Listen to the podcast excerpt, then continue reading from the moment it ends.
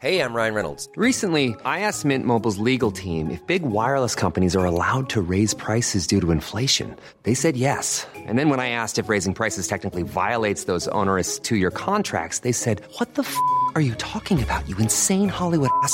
So to recap, we're cutting the price of Mint Unlimited from $30 a month to just $15 a month. Give it a try at mintmobile.com slash switch. $45 up front for three months plus taxes and fees. Promo rate for new customers for limited time. Unlimited more than 40 gigabytes per month. Slows. Full terms at mintmobile.com.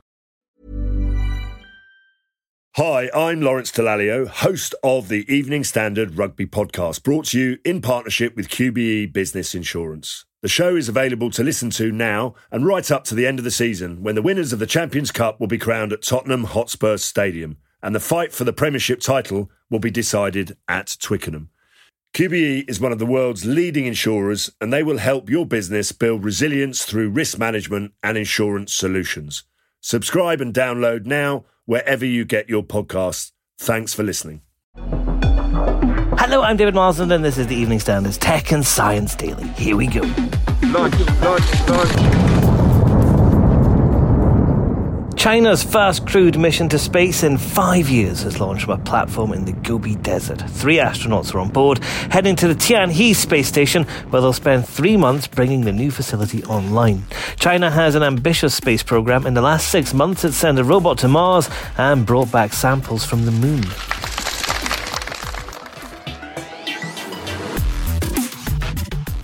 Scientists are closer to discovering why so many pregnancies fail. Cambridge University researchers have found a group of cells that trigger the development of the head in an embryo. It's called the hypoblast and occurs between 7 and 14 days after fertilization. They say the findings help in the understanding of how human life begins and potentially how pregnancy loss happens. El Salvador has hit a roadblock in its plans to adopt Bitcoin as legal tender. The World Bank says it won't help the Central American country with the logistics of implementing the cryptocurrency. A spokesman says the lender is concerned about the environmental and transparency shortcomings. The announcement puts into doubt whether El Salvador will be able to hit its deadline of accepting Bitcoin within three months.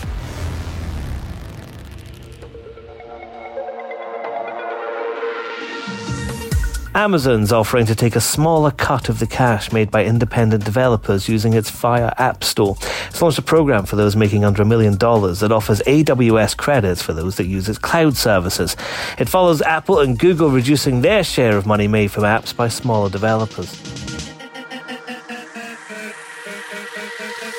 Thousands of mobile health apps may have serious problems with privacy. Researchers from Macquarie University in Australia found that 88% could access and potentially share personal data like email addresses. Online trackers can also follow someone around the internet, gathering data on habits, which can be used to serve them advertising. The most common third parties responsible for the data collection within the apps were found to be tech firms, including Google and Facebook.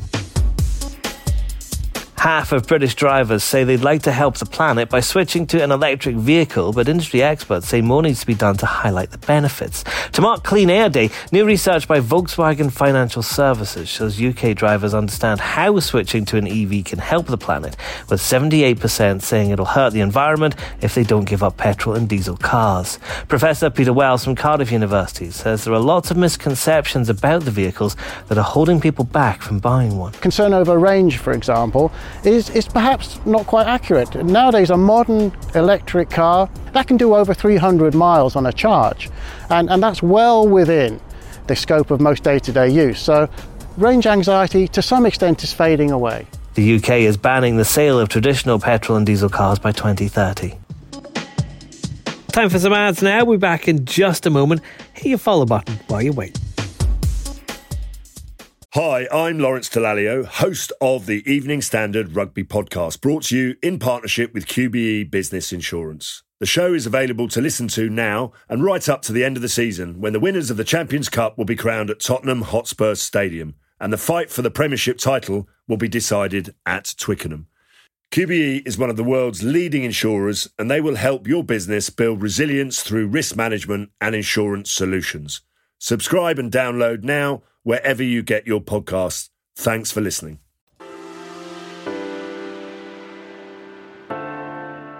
And finally,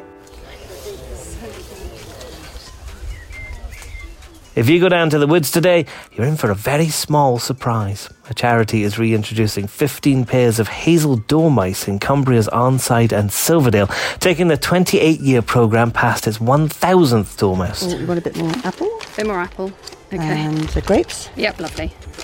Perfect. That's plenty. Dr. Deborah Brady from the Back on Our Map project explains what they're doing. They're going to be put in cages for just a week and a half and then released into the wild. The woodland here is um, is really varied. So you've got little woods and uh, little trees and bigger trees and lots of undergrowth and shrubs and things. And it's really that kind of habitat that dormouse needs. It needs lots of different food types to feed on over the year because they eat insects and berries and nuts and pollen. So they've got a really varied diet and they need a really varied habitat to, to be able to survive. Dormouse reintroductions have taken place annually since 1993 after the once thriving species went into sudden decline, disappearing from 17 English counties. You're up to date. We're back tomorrow at 1 pm. Please do hit follow and come back at 4 pm for the Leader podcast for the latest news, interviews, and analysis from the Evening Standard.